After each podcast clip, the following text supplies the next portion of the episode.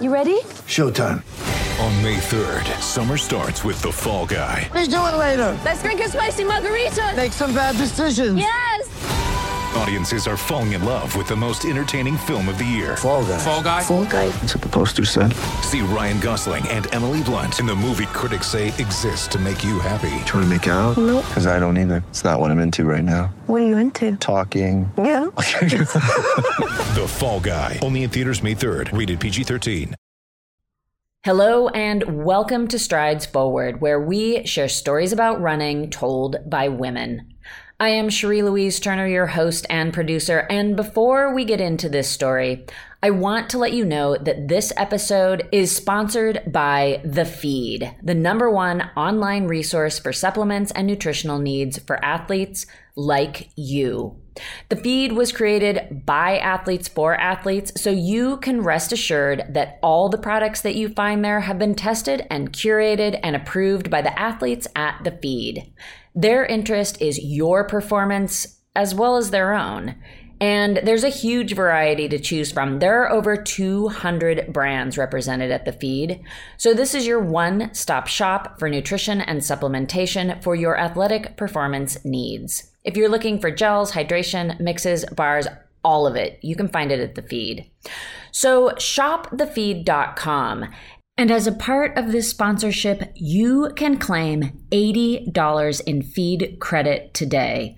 Just go to thefeed.com forward slash forward. Yes, that's a forward slash and the word forward, F O R W A R D, to claim your eighty dollars in feed credit today. And enjoy shopping at The Feed. Now, on to the episode.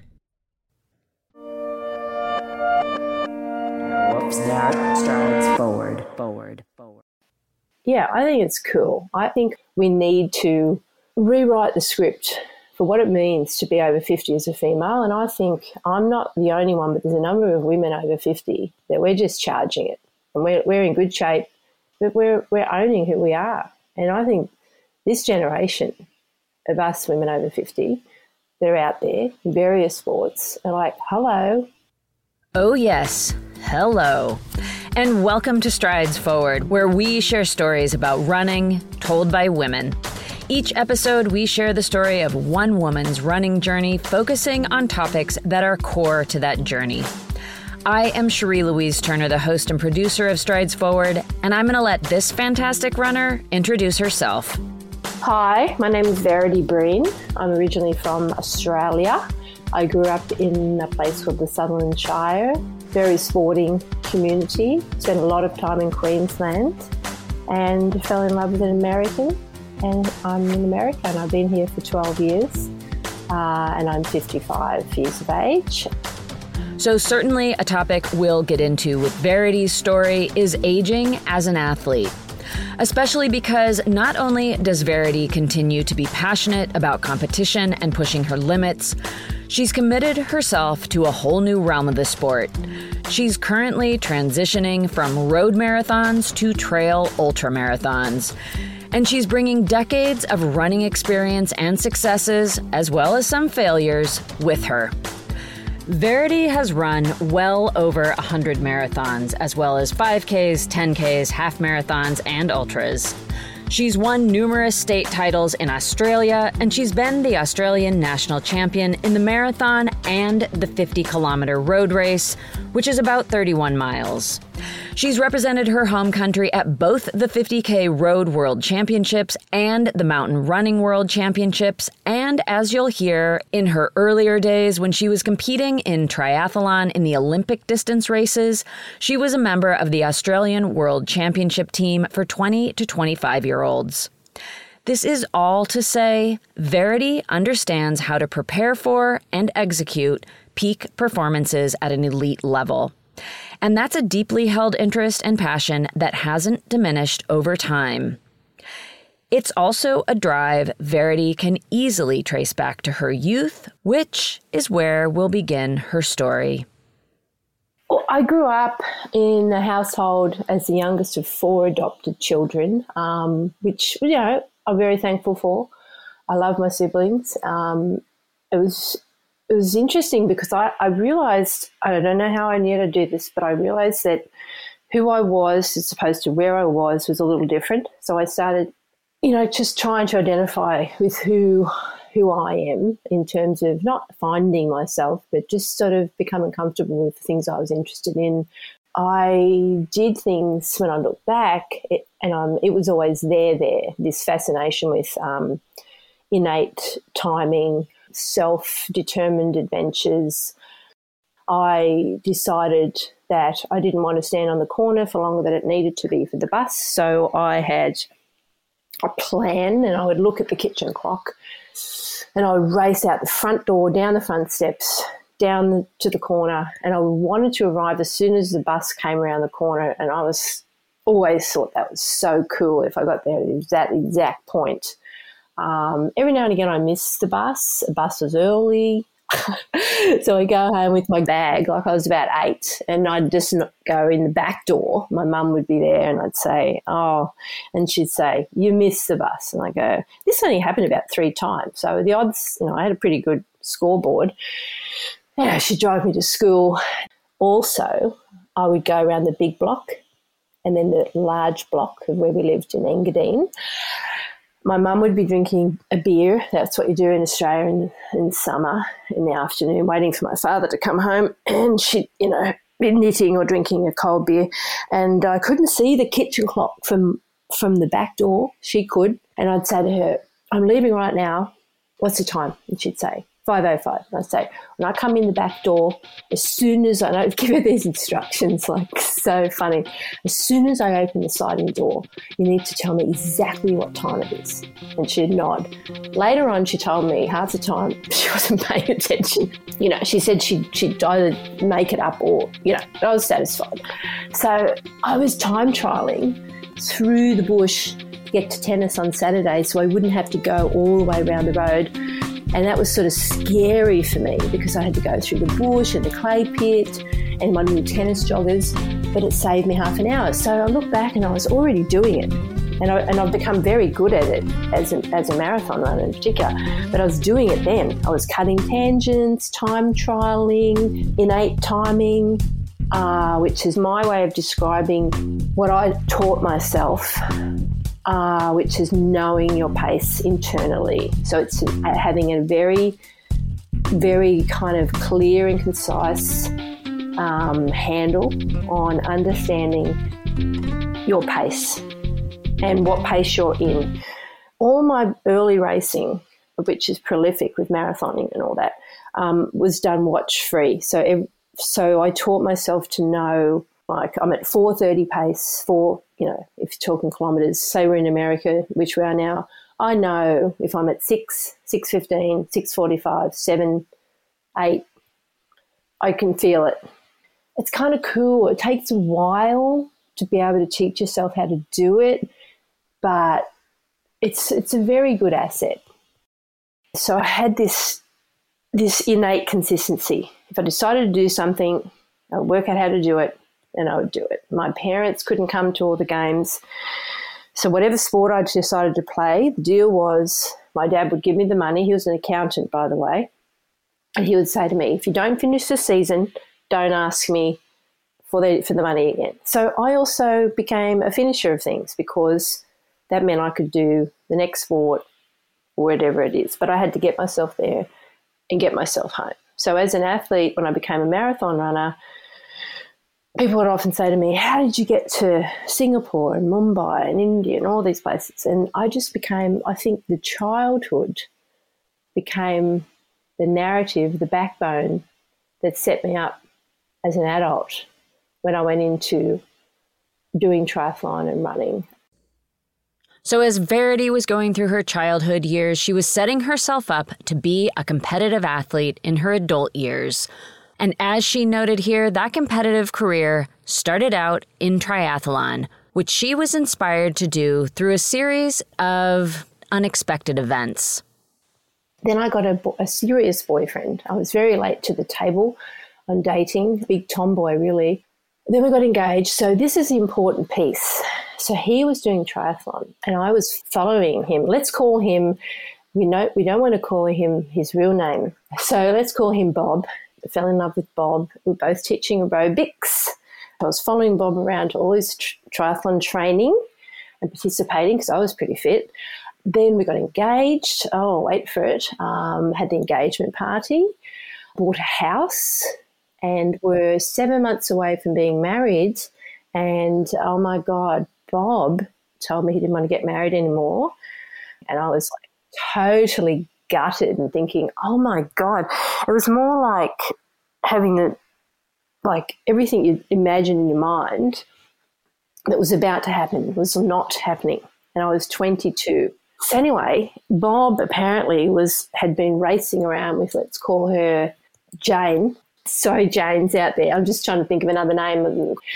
Oh, God. Uh, so this is when I kind of like really kind of became pretty more empowered. So he married uh, Jane on our wedding day and used the same booking, which is bizarre.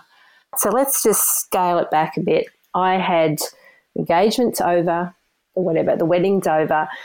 I had a bundle of cash. I said, just give me back the money I put into the house. Here's your rings. I was, I couldn't believe, I was very pragmatic at twenty-two, which is amazing. And, but you know what I did? I went to the house and I said, I want to meet her in this house we bought. And I think this was a pivotal moment in my life as a female, is saying, I am going to get closure on this and I am going to move on. So I did that, and it was really hard, but it was really cool because I got back in the car I had bought. And now I had a car, took a deep breath and thought, oh, okay. So then I bought a triathlon bike, I bought some shoes, and then I started doing triathlon. Yeah, and then it's like my whole life changed. I mean, it was really epic. Uh, it was, you know, I don't look back at the broken engagement and all that as a negative. It changed my life. So that's nineteen eighty-nine. Two years later, I had uh, done the required races uh, that were needed to be put f- towards selection for the Australian twenty twenty-five team, and had made the team for the Olympic Distance World Championships. Then I was training with a coach. His name is Brett Sutton. Uh, I found him a very strange character, but he had all the best athletes at the time. That was the group on the Gold Coast in Australia where the majority of people went, and it was a very flageolistic culture as far as I'm concerned now and then, when I realised he would just push and push and push, and it was like a churn, you know, it was like a big churn. And he was looking for the diamonds, and he he produced some great athletes, but he also destroyed um, far more, I believe, in my mind, than he produced. And uh, I became a casualty of that. I got a, a soft tissue situation with my left foot, and it was really bad. You know, I would say it was a repetitive strain, and I just, you know, really got myself in a bad way. So I left, and uh, I had X amount of time to to get ready for this World Championship triathlon, Olympic distance. Now, I didn't go into that Australian team as fit as I wanted to be, but I got myself back in pretty good shape, and I got the foot good. And I realised after this how powerful it was to take ownership of my own uh, training. And then it was just a game changer. I was more self-determined, and I realised I was able to organise the sessions I needed around having a full-time job then. And I just thought, this is really where, where I want to go. And I also looked back at my childhood, and I felt like my desire to do this was innate, that I was already self-determined. I was already pretty forensic by nature, very interested in knowing how to do it myself. And I've always learned very well that way, um, very hands-on. And I decided that that would be where I would head. And then I left the triathlon to build a running career, and I've never looked back. So Verity made the decision to self-coach, which is something she does to this day. It's a practice of staying educated in her sport, listening closely to signals from her body and reacting accordingly, looking holistically at the demands and stresses of her life and how those interact with her training, setting clear goals and identifying specifically what she needs to do to reach those goals, and, as she says, forensically examining the process of continuing to excel in the different challenges she sets for herself, working, as we all do, with a body that changes over time. Also, as Verity hinted at there, she did leave the world of triathlon for running. Some rule changes in the sport of triathlon had her considering where she might best continue to excel in her athletic pursuits. I had started really realizing I could run. Like I, I obviously, you know, I was running around doing strange running, you know, adventures as a kid intermittently, but I would get off the bike and I was like a slingshot. And then I just made a very clear decision, and it was a very, very good decision. I thought, you're a way better runner than you'll ever be a triathlete. So I'm coming into running, and I'm coming into my later twenties. So I just went all in. How do I become an elite runner? And it didn't happen overnight, but guess what? It really did happen. So it was awesome. And I first thing I did was to find a group, and there was these men that were running, and they were older and they were hard asses. Like these guys were real, real deal on the Gold Coast.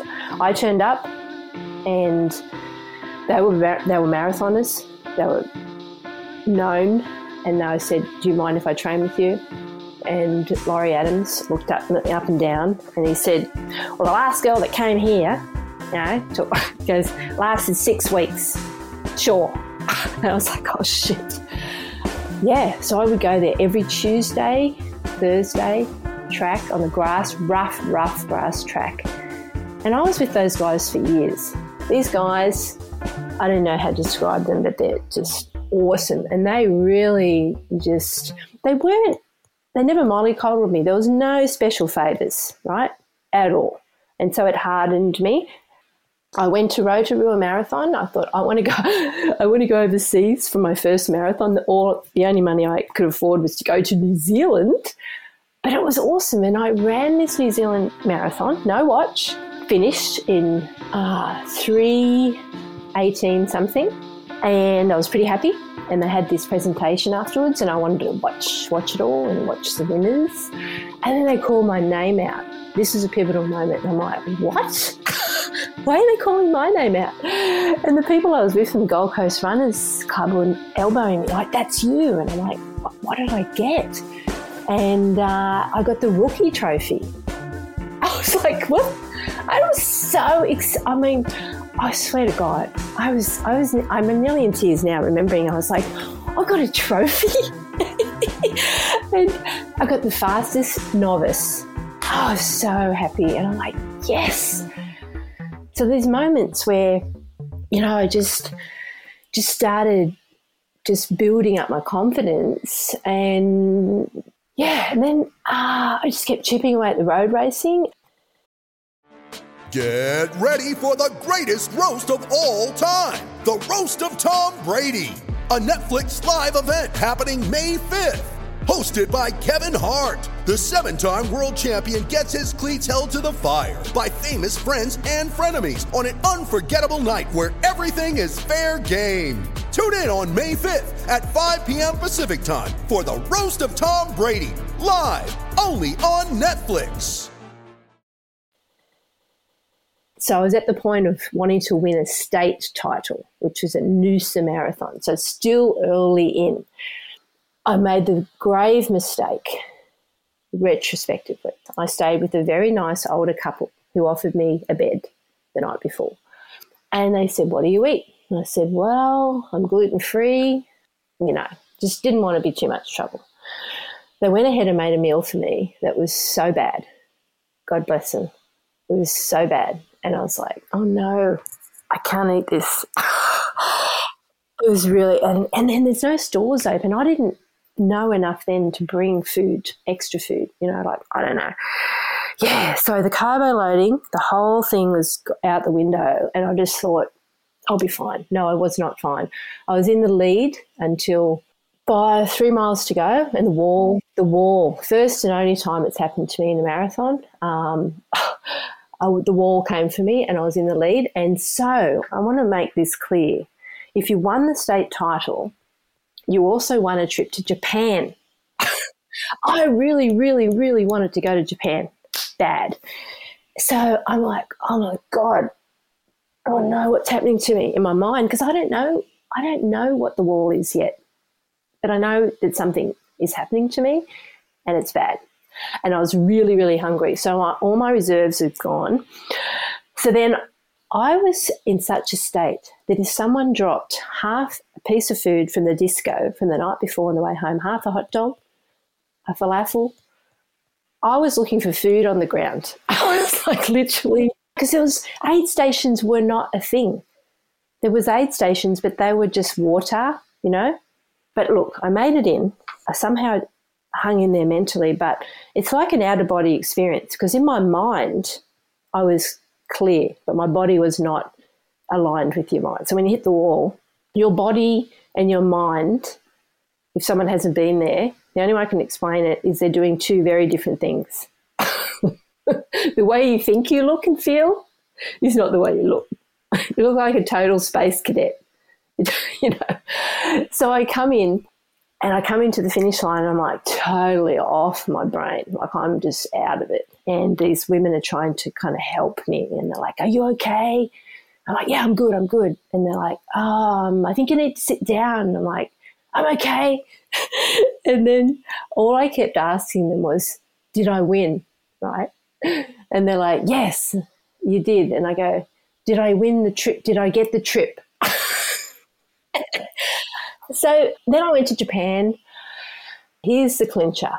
I had been chasing the sub three. I'd gone from debut marathon three eighteen, and three months later, Gold Coast Marathon, went back to the drawing board, ran on a fast course. Three months later, second marathon was three oh one. So I've just knocked a chunk of change off. And then this, so this is when I thought, wait, hang on, this is happening. I can do this. Then the, that trip to Japan I won while hitting the wall. Beautiful, beautiful experience. And the universe gifted me with breaking sub three in Osaka in, in this race in Japan on a, on a red carpet. So they rolled, they had this red carpet and I was like, oh my God, yes. And so, look, what happens is you have these pivotal moments. I remember demanding my elite bib from a very nice woman who ran the Sydney City to Surf. It's Australia's hands down largest road race, and it goes from Sydney C B D all the way down to Bondi Beach. The starts, the elite and seated and sub-elite starts taken very seriously. You have to qualify for it specifically. One of my big goals was to earn an elite start at the start of this race, and it took a very long time, but I did it. And they sent me the sub-elite, and I got this thing in the mail. I'm like, no. So I asked for her, and I rang her up, and I said, I've worked really hard on achieving the time required to get the elite bib, and you sent me this. And she's like, well, da-da-da-da. I said, no, no, no, no, no, no. I want what I earned. And so I think I started doing that too, like holding my ground, going after what I wanted. She sent it and I got it. And I remember standing there that morning with the helicopters flying around right up the front, and I've got forty thousand people behind me. But the thing is, it's like, I've had many moments where the little girl, you know, kid from Engadine, I'm like, damn, you know. For me personally, um, you don't ask, you don't get. And I think my career was based on, and my journey still and now is, these moments where you think, I, I, I got here. I arrived at this point. Um, I remember running in a Mumbai marathon thinking, oh, my God, like this is surreal. Right, meeting the King of Thailand after the Bangkok Marathon. I didn't even know who he was. I asked the girl from America that came third, because we were on a top five podium.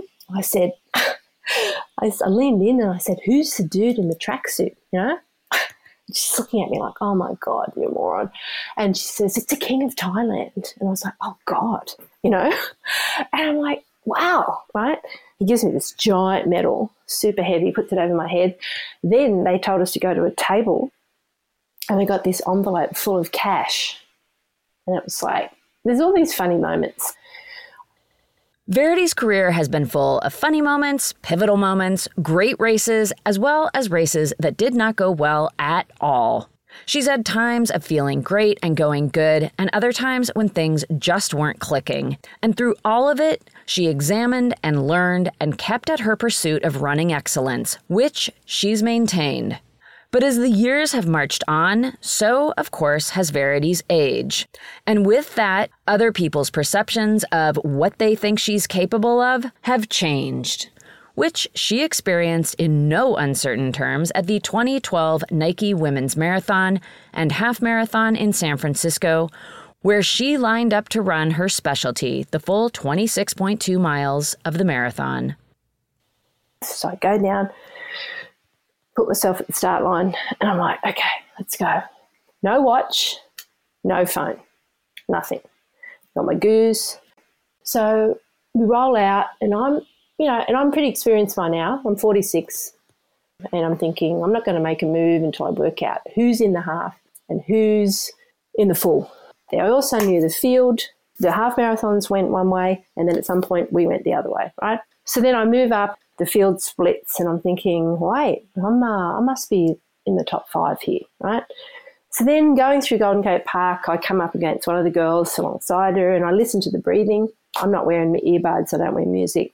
And I'm like, well, she's a little out of her comfort zone because she's breathing a lot heavier than I am. I'm like, okay, well, I think we can move on here. So I take her, you know, see another girl come alongside her. So I do these sort of assessments, like how they looking, how they feeling. How am I feeling? Then I move into first. Now, I was in first for ages. It felt like ages on my own, just hauling it.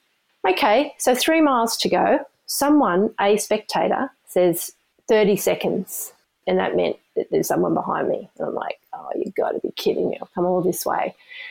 I had one I Love Double Espresso Goo. This is not a plug for Goo. I just like them, and they work for me. So I pulled out what I call my final grenade, which I needed, and I'm like, let's pull the pin on this. And I had some gas left. That's another thing. You got to save some gas in case there's a battle. I'm like, well, here we go. There's going to be a battle. I'm ready for the battle. So I took this, and I just started lifting the pace, and I'm like, whoever it is, if she's coming, she's coming. I can't stop it, but I'm ready for it. But I held her off, but then I saw the clock over the finish line, and I'm like, hello. No watch on, and I wanted to break three hours as well. I I just wanted to have a really good race and break three hours. I was not expecting to win. Yeah, so I ran sub three. Now, here's the thing.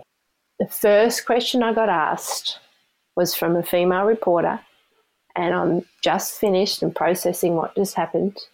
And she says, oh, my God, hi. And I went, oh, hi, and like, you know. And she says to me, how old are you? And I'm like, oh, you know what I did? I said, come on. I did. I said, come on. Is that really your first question? I said, it's okay, but still. I said, I'm forty-six. Then I had this picture of me when I put my finger up in the air. And actually this makes me a little emotional and even talking now, because I kind of pointed and I said, and for any woman out there that's over forty, this is still your future. You can still, you know, you can win races or whatever. You know, I was like, ugh. And, and she was nice. And, okay, there was a little interview.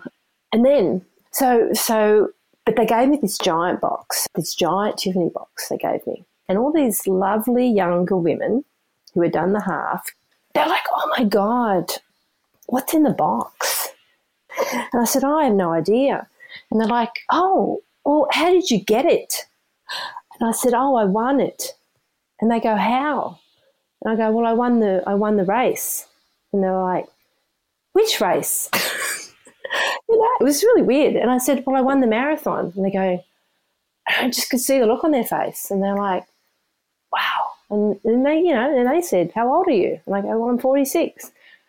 And so I think for me, this was a pivotal moment in me saying to myself, you have to start addressing that this is your new reality.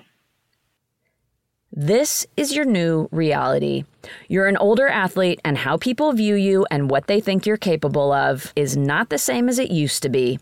What hadn't changed, however, was Verity's drive to challenge herself and, by extension, continue to challenge other people's perceptions of what a woman her age can do.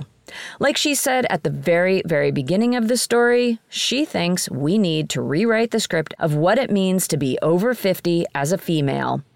And she's doing that now by taking on the entirely new challenge of ultra-distance trail running, which in her case arrived in a totally unexpected, but not completely unwelcome way.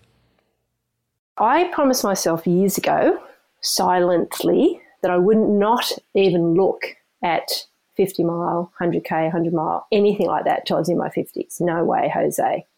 And I had guys in Australia who know me very well over the many years who'd say to me, you'll be really good at this. You should do it.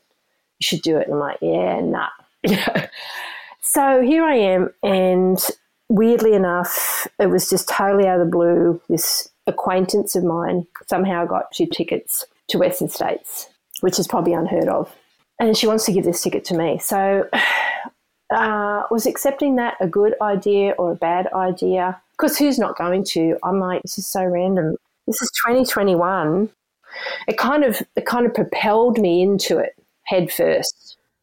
All right, I want to jump in here to say that getting an entry out of the blue to the Western States one hundred mile trail race is definitely unusual, to put it mildly. If you know the process of getting into Western States, you understand how wildly rare getting handed an entry is. If you aren't familiar with the entry process for states, the broad strokes are, for most people, you have to go through a lottery system, and getting an entry can take the better part of a decade. I am not exaggerating. There is another way to get in if you're an elite racer. You can win an entry by getting what's called a golden ticket. These are gifted to top-placing runners at a handful of very competitive ultra races. So yes, who's going to say no to this once-in-a-lifetime opportunity? While Verity wasn't yet totally steeped in the ultra trail community, this was something she understood well. But it is a big leap between running and racing marathons and even fifty Ks on the road to trying to tackle one hundred miles on the trails. And indeed, in the end, Verity would not end up having her hoped-for day at Western States. She'd missed the cutoff time at mile eighty-five, a mere fifteen miles from the finish. Her race was over, but preparing for Western States did inspire her to dive full bore into competitive trail running, which has totally changed the trajectory of her competitive pursuits.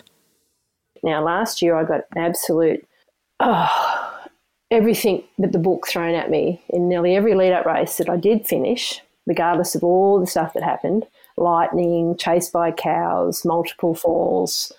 I mean, I just got no, total, excuse the language, ass-kicking. I mean, and so here's the thing. Road racing, it doesn't happen. In road racing, you don't fall over and think you've broken your ribs. You don't um, get stuck in mud that's coming over the top of your shoes and think it's the most hateful experience of your life. You don't get chased by cows during training and think that you're going to die. So, so I think I've kind of weirdly avoided it because I'm used to this flow state and, you know, niceness of, of road racing. Very The only thing that could go wrong that would be a tragedy was you miss the aid station cup and drop it, or someone stands on your shoe, or your goo falls on the ground and you don't want to pick it up. Yeah, but ultra running, I just, I just think, oh God, I think what's really blown my mind, annoyingly, am falling in love with the sport, because The kid, the kid that cut through the clay pit, the kid that did the time trialing, the kid that, that packed her little lunches and took herself off to the bush has kind of has come to life. And also it's challenging me on every goddamn level, right? And I, part of me thinks it's it, – I think it's the stoicism, the stoicism that ultra running brings to you as an individual is something that is very, very, very different from road racing, and the acceptance of pain. And I'm not, I don't believe in, in flagellistic ideas of pushing through and, you know, hurting yourself. But, you know, there's times that I've fallen and I've been like, God, God damn it, I'm so mad. Like at first, what's interesting to me, at first I was like so mad when I fell. I was like, God, it's so, it's so, you know, we, we all know what it's like. It hurts like hell, right? You hope you haven't broken anything or broken a tooth or who knows.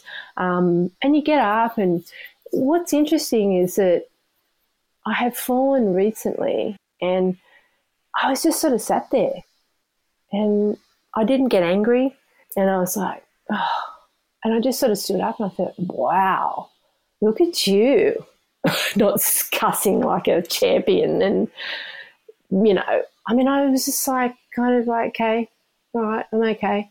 The, the transition that you go through, the camaraderie, also the beauty. Like I've stood in the middle of some races or training and I thought, God, this is so beautiful, you know? Now that's pretty neat. I, I'm getting better at it. Like this year I've what I call doing a reframing, and I'm, I've totally recalibrated. I've totally gone back to dumping the technology, which for me just works. I started having to say, like, what are my the glaring weaknesses mentally and physically for me? And I thought, for sure, running nimbly downhill was not one of my assets, and I had to work out how the hell to do that. And learning, oh, hiking, how hiking up things, not running up things. Like when do I run, when do I hike, right? And uh, fear of falling, you know, I mean, it, the, the falling thing, I have a probably marginal fear of heights. I don't know why. And then I also worked on my leg turnover, because the way I run on the road is very, very different to now how I know how I need to run on the trail. So I taught myself on the roads to have many different pace, lengths and turnovers. So the way I run a five, a ten, a half and a marathon are not the same. And so I also say to, to road runners, it doesn't help to be what I call a one gear wonder. Like you have to have gears.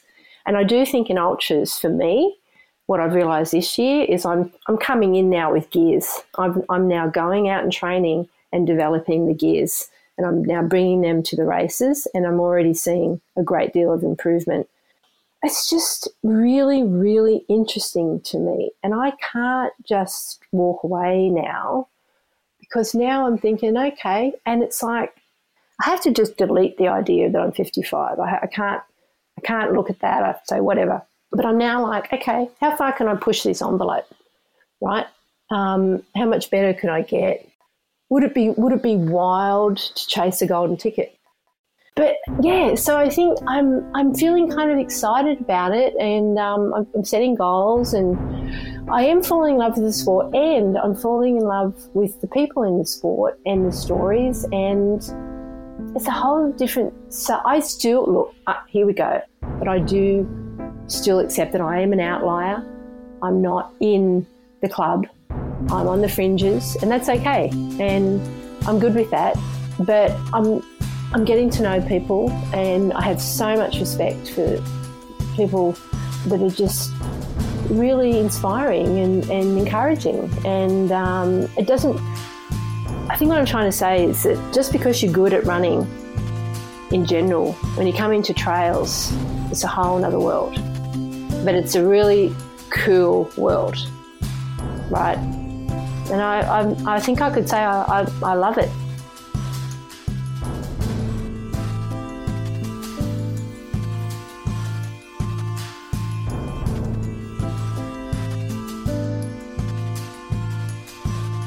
Wow, what an incredible journey.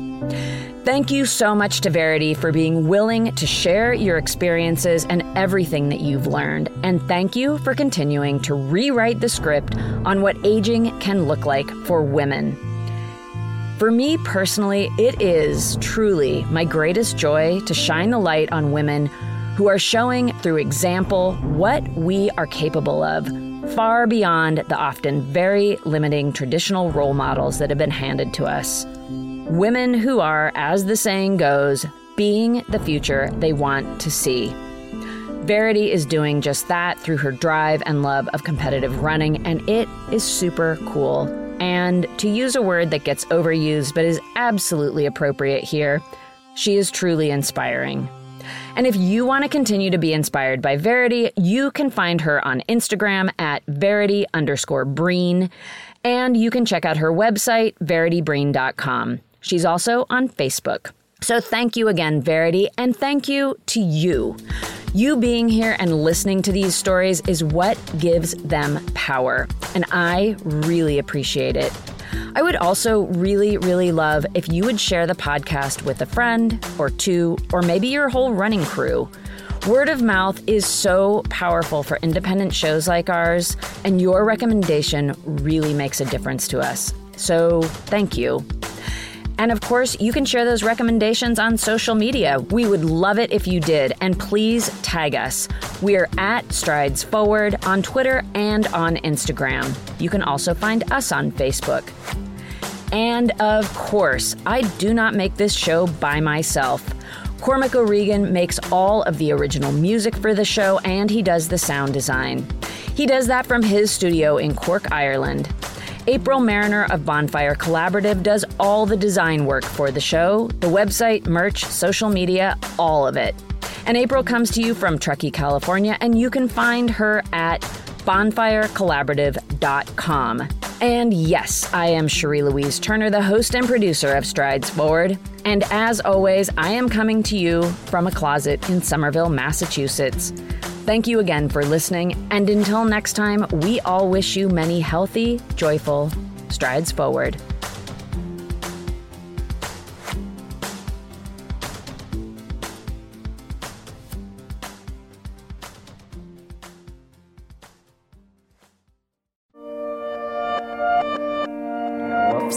Strides forward, forward, forward.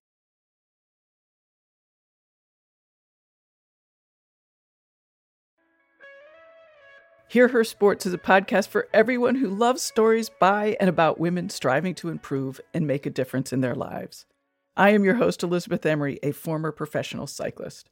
In every episode, I introduce a female athlete or woman in the business of sport through a thoughtful conversation about who they are and the terrific work they're doing. My guests and I explore the glorious and frustrating issues in sports, history, equity, training, nutrition, and so much more. Join us for inspiration, for community, and for love of being a strong athletic woman.